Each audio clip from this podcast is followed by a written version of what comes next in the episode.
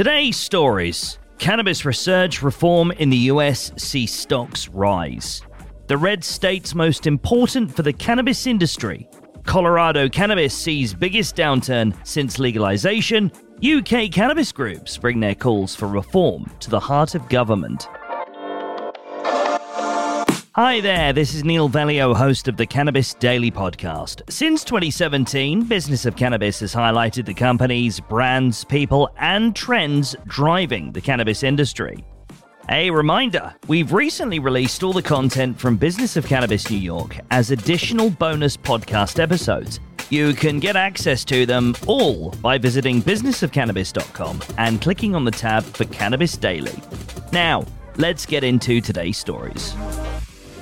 Our first story, and cannabis stocks have been buoyed after US President Joe Biden signed into law landmark legislation which would expand cannabis research on Friday, according to reports in Proactive Investors. The Medical Marijuana and Cannabidiol Research Expansion Act will make it easier for scientists to study the plant and instructs the Federal Department of Health and Human Services to investigate policies that inhibit cannabis research. Stocks rose on the news on Monday morning, with Australis Capital Inc. soaring 15%, Planet 13 Holdings Inc. up 5.6%, Jushi Holdings Inc. climbing 6.8%, Delta 9 Cannabis Inc. up 4.2%, and FSD Pharma Inc. adding 2.8%. Our second story now, stating that the cannabis industry is near an inflection point, Technical 420 has highlighted some of the conservative states that it finds to be the most important when trying to understand how much the US industry has changed. These include Florida, Missouri, Alabama, Mississippi, West Virginia.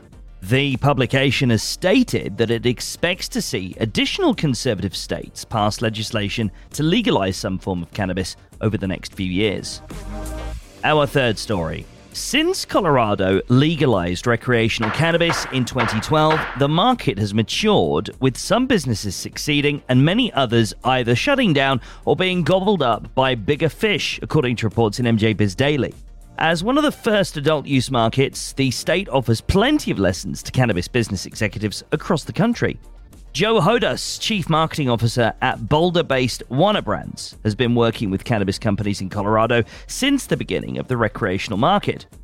He told the publication, "People don't seem to understand that if we continue to add taxes and make legal cannabis more expensive, consumers will continue to seek out the black market." A reminder, we've recently released extra content from our Business of Cannabis New York event back in November, so go check out those episodes. You'll find them at businessofcannabis.com. Look for the tab marked Cannabis Daily. And now our final story. The All-Party Parliamentary Group, APPG, for CBD products, held its annual general meeting in the House of Commons on Wednesday the 30th of November, according to reports in Business Can.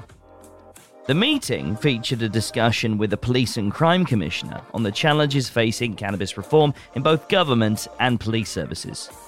Additionally, drug reform organisation VoltaFace held a private parliamentary launch of its report examining the barriers preventing doctors from prescribing medical cannabis more widely throughout the UK.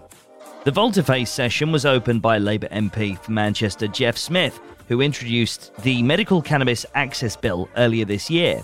Smith argued for the need to create a solid evidence base from which clinicians could work from, and the creation of a register of clinicians who have been trained in prescribing on the NHS. He stated, "I'm very pleased that the report really picks up those things.